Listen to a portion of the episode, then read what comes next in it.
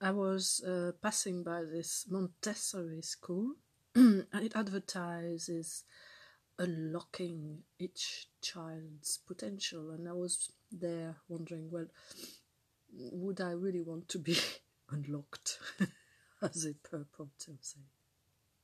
Australia that one and a half thousand languages.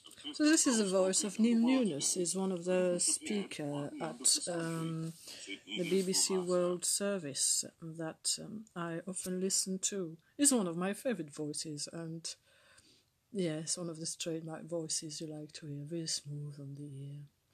But uh, these recordings I'm doing right now are based on recordings I do. Sometimes I'm there walking or in the middle of a street, or most of the time it's when I'm outside because I cannot scribble, so I use my recorder to recorder my recorder device uh, to um, it's like jotting notes, but I do them audio. It's much more convenient, and um, yeah, that was that's another one added to the long list I'm doing now.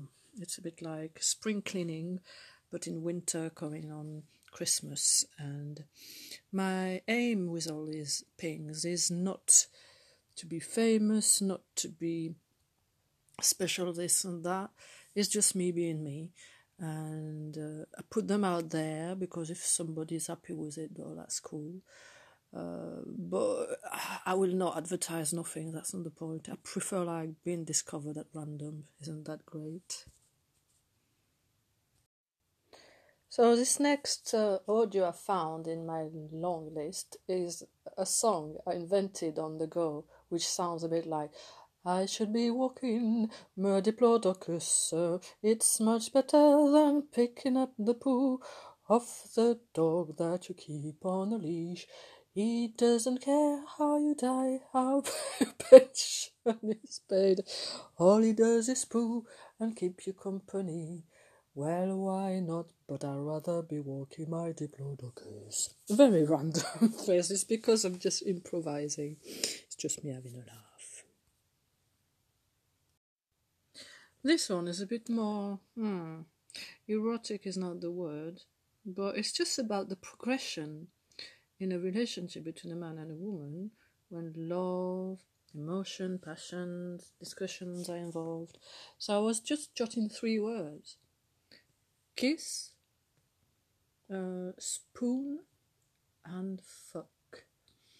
There is a progression there, and I found that a bit comical and strangely satisfying.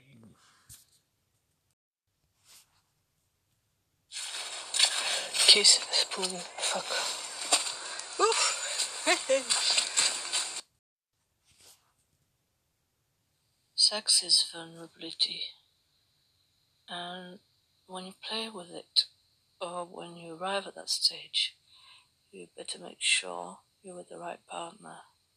Because up to now, I've done enough sex with guys, virtual, by sending pictures on the odd time, doing it.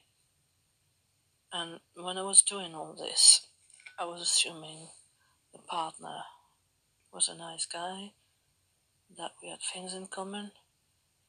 Um, through all these experiences in my life, and I had a few now, I'm left feeling not so much empty as deceived. Like we were never thinking about the same thing. Like sex was an expedient disguised as love. Truly perception.